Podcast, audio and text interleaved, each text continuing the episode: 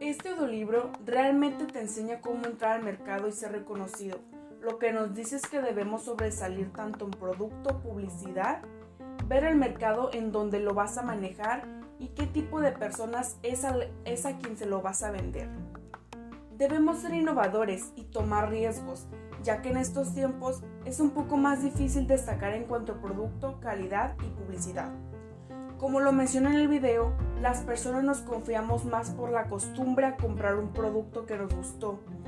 Y ahora no es tan común comprar cosas que sean nuevas por miedo a no, que no sea de la misma calidad. En sí, lo que debemos hacer es ganar la confianza de las personas con un producto eficaz, que le funcione, que genere confianza y que mande un mensaje a la audiencia.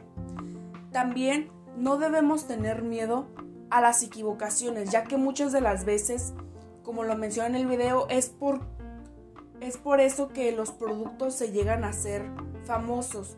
Pero como lo dice también en el video, no hay que hacerlo con conciencia. Muchas gracias.